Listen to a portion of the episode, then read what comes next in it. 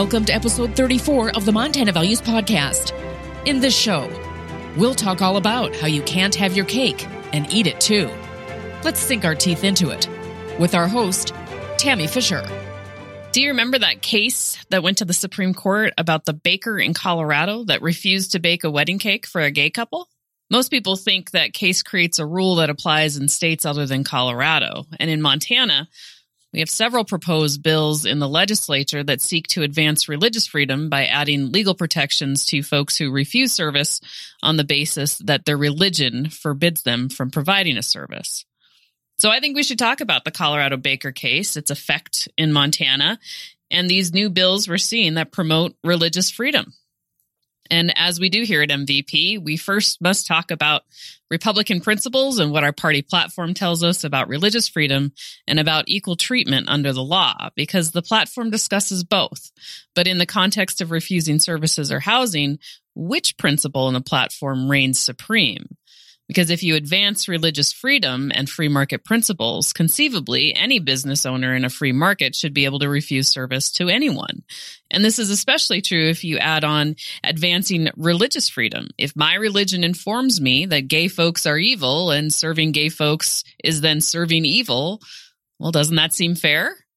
Because can't the gay folks just wander down the street and be served by a baker whose religion informs him that all folks should be treated the same and with dignity and respect, as we are all made in God's image and we are all children of God?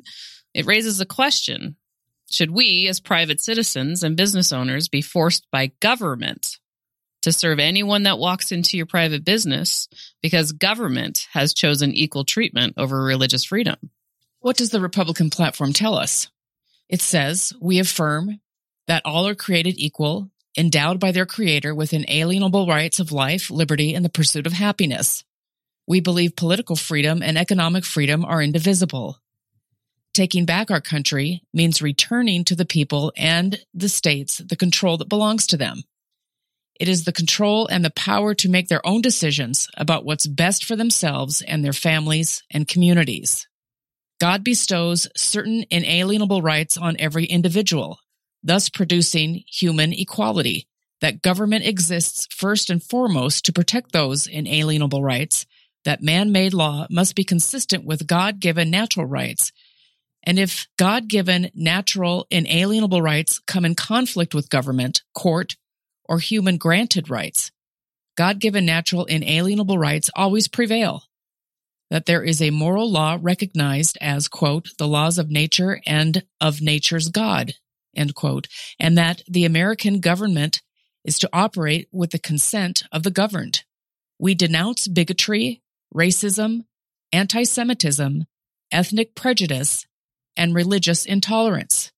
Therefore, we oppose discrimination based upon race, sex, religion, creed, disability, or national origin and support statutes to end such discrimination.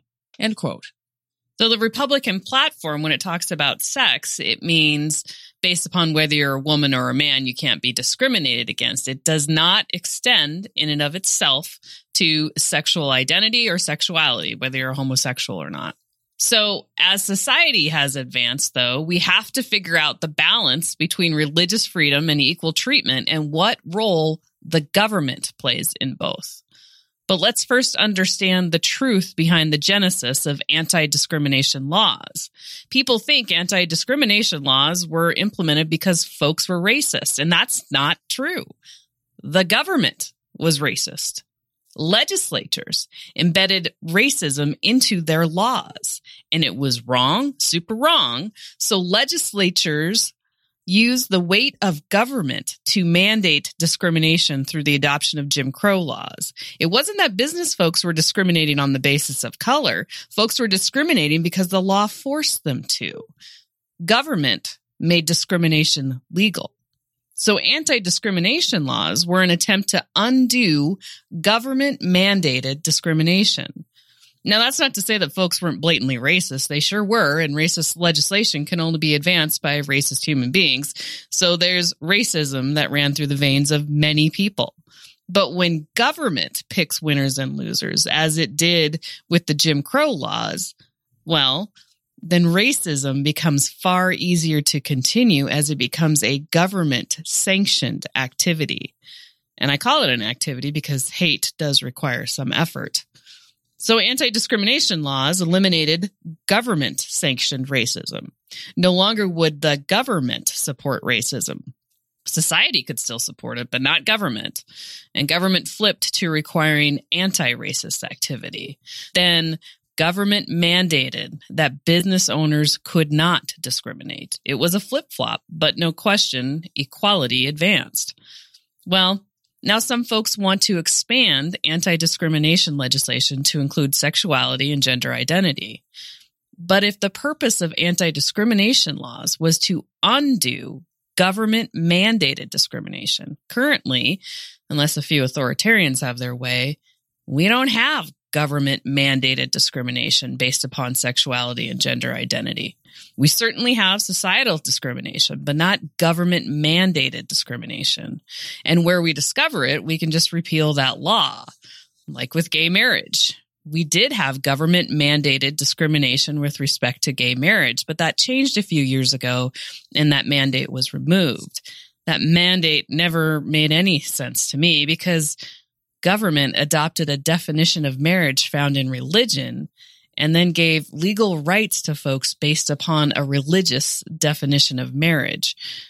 I think religion can discriminate all at once because nothing mandates that we stick with one religion over another, but it can't use government as an arm of its discrimination. I mean, the Revolutionary War was fought in part to obtain freedom from a government that had one specific religion embedded as the government mandated religion. So we are big on religious freedom. Worship whatever you want, have whatever religious beliefs you want, but don't try to embed your religious beliefs into government to create a government mandate where religious persuasion fails. So that's the backstory on non discrimination laws. Bring us forward to modern day. We have a fact pattern where a gay couple goes into a Colorado bakery and the baker says, Hey, I'll bake you a cake and frost it, but I'm not writing what you want on that cake. You can do that yourself or find somebody else to do it. He serves everyone, whether they're gay or black or not, but he put his foot down when this couple wanted written on the cake, quote, support gay marriage. Well, this guy, Mr. Phillips, thought that was a bridge too far because his religion informed him and he believes that gay marriage is a sin. So to use his God given hand to write something on a cake that violated his religious beliefs was essentially arming or supporting sin, in his opinion. Well, the gay couple is offended as hell and turns Mr. Phillips into the Colorado Civil Rights Commission, saying his refusal violated the Colorado anti discrimination law, which says private businesses cannot discriminate. In other words, cannot refuse to accommodate based upon sexuality. So the Civil Rights Commission agrees with the gay couple, and then the case finds its way to the United States Supreme Court. Author Linda McClain explains the arguments on both sides of this case very well in her article, The Rhetoric and Bigotry and Conscience in Battles Over Religious Liberty and LGBT Rights. She reports, quote, both sides agree on the importance of civility, tolerance, and pluralism, but disagree about what those commitments require. Supporters of people of conscience trying to live out their faith in the marketplace argue that robust protection of First Amendment freedoms everywhere, including the public square, is the only path to tolerance, civility, and peaceful coexistence. Defenders of full enforcement of modern civil rights laws argue that civility and tolerance require that there be limits to acting on beliefs. However, sincere and religiously motivated in businesses open to the public, that is the price of citizenship that we pay in our civic life. In a religiously diverse nation, unless certain lines are drawn, every conscience would be a law unto itself, raising the prospect of constitutionally required religious exemptions from civil obligations of almost every conceivable kind. End quote. So how do we reconcile non-discrimination principles with civil liberties such as religious freedom? Can religion be used as a basis to deny services to anyone? Are religious individuals entitled to be left alone and not be forced by government to associate with folks they don't agree with? Do we need government to require the religious to put their religious beliefs to the side so that any marginalized person must be served out of business? What if a guy I know is a criminal came into my law office? He's a criminal and criminals are marginalized. Do I have to help him or provide legal services to him? How far does anti discrimination extend into my business and my freedom to tell someone to pound sand? And for folks that say, well, criminals make choices and no one chooses to be gay, I absolutely agree. The point is, what are the parameters around anti discrimination laws? Are they limited only to birth factors? Because then religion falls out of anti discrimination laws, as does age. And now we can't discriminate based upon choice of religion or age. So you see how complicated this gets? Mr. Phillips, the baker, argues Colorado violated the First Amendment by compelling a private citizen to utter what is not in his mind. Mr. Phillips' lawyers relied on a famous flag salute case where a West Virginia state law mandated that students and teachers recite the Pledge of Allegiance or be expelled or fired. A student refused and said his First Amendment rights to free speech and religion were violated by a mandate that conflicted with his deeply held religious beliefs. Now, the precedent or the prior case with a similar fact pattern was decided differently. In Minersville School District versus Gobitis, the Supreme Court determined the statute mandating the Pledge of Allegiance in schools was legal, and Jehovah's Witnesses could be compelled by operation of law by government to salute the flag, even though their religious beliefs forbid it. That decision is believed to have led to increased persecution of Jehovah's Witnesses and labeling that their religious beliefs were not only un American, but they were anti American. So think of how marginalized they were. So by the time that the West Virginia case came around, the Supreme Court overturned the Gobitis decision and said West Virginia went too far to mandate through operation of law that kids pledge allegiance to a flag and salute a flag when deeply held religious beliefs conflict with the mandate. So their freedom of religion reigned. That's right. Well, now we have a baker who doesn't want to serve a gay couple because his religion doesn't acknowledge the existence of gays or viewed being gay as a sin and he didn't want to be part of sinful activity.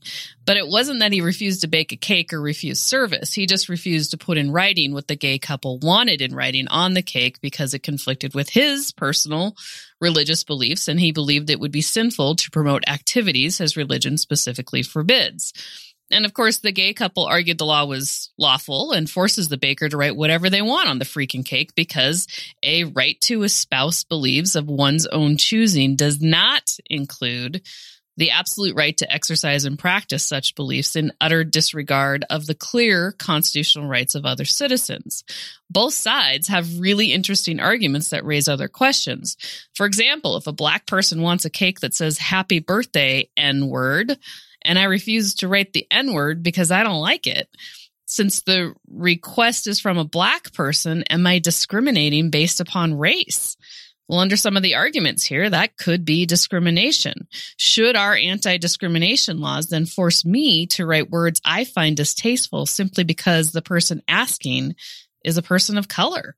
Or is that level of rejection and refusal acceptable because it doesn't cause material harm to the customer? Yeah, there is a harm. It's a rejection for sure. But if they can, you know, get out their own frosting and write it on the cake, is it a material harm? Does it matter? The goal of ending discrimination, I think, is to increase tolerance. But who in this situation is intolerant? The government who is intolerant of the baker's religious beliefs or the baker who is intolerant of the promotion of gay marriage. He wasn't intolerant of gay folks. He serves them, but he won't write on cakes language that promotes what his religion calls sin. And if tolerance is a two way street, which way are we going to go? Through a government mandate or through social evolution? And is it better when government is involved to have the standard that so long as the gay couple can readily find the same good or service elsewhere, Baker Phillips and any other business owner can be exempt then from anti discrimination accommodation laws? Well, that seems weird. Would this allow social persuasion rather than the weight of government to advance a more tolerant society in keeping with our Republican less government, more freedom principles? These are great questions. We hope the Supremes would answer in the Colorado case. Did they? Nope. they did say that the Colorado Civil Rights Commission was hostile towards Baker Phillips in its enforcement of the law. Well, what does that mean? The court didn't say the anti discrimination law in Colorado was an illegal infringement on religious freedom.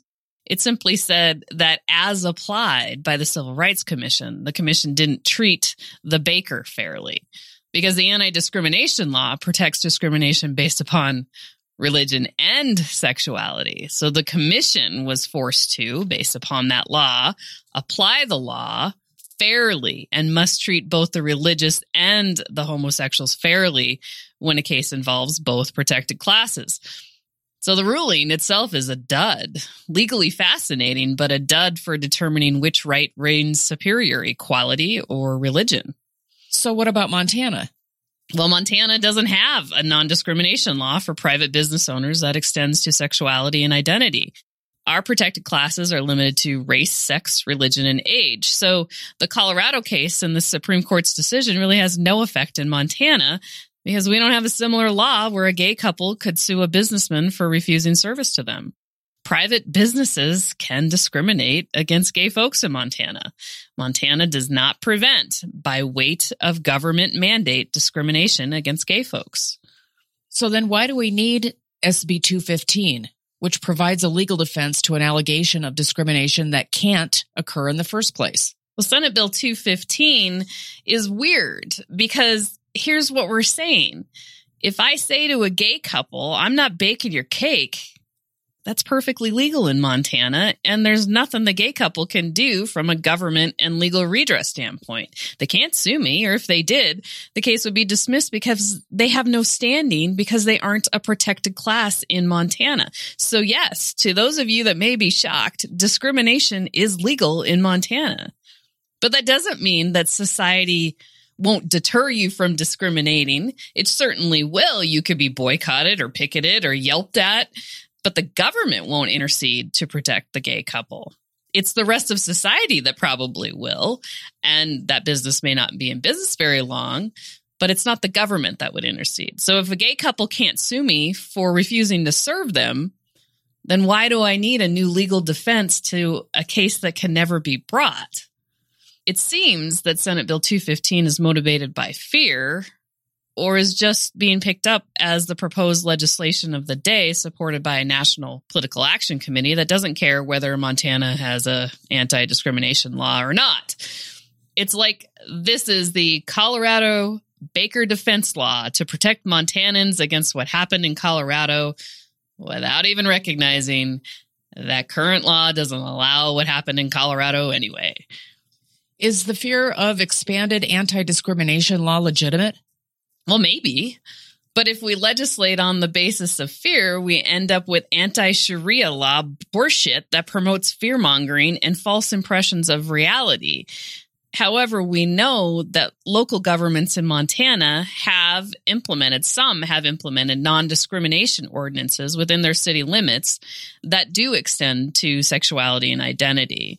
So, from our standpoint, if the issue is what local governments are doing, just like with the other issues, the appeal should be to the local government to modify the non discrimination ordinances to create this defense.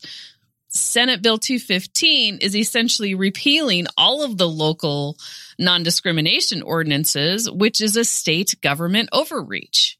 And it's being carried by the state government overreach golden boy, Carl Glimm. So that's no surprise. Glimm wouldn't know the Republican platform if it sat on his lap and called him daddy. but the Montana Republican Party platform proclaims local government as reigning superior to state government and forbids state government overreach. So while we personally believe in the concept of freedom of religion, that is absolutely a fundamental right that we all hold, and we believe it should serve as a legal defense. Senate Bill 215 doesn't cut the mustard. If it's fear based, it's not a reason for government intervention. If it's based on the Colorado case, then whoever drafted it needs some legal research training to figure out that Colorado law doesn't apply in Montana. And if it's based on pulling the rug out from local government, then it blatantly violates the Republican platform. So Senate Bill 215 sounds good, but its practical application reflects it's premature based upon a legal premise that doesn't exist in Montana and is a power grab again by state government over local government, rendering it inconsistent with the Republican Party platform take the concept to the cities that have adopted the non discrimination ordinances. That's the solution. Modify the NDOs that exist. Stop playing hopscotch with local control and start following the freaking Republican platform.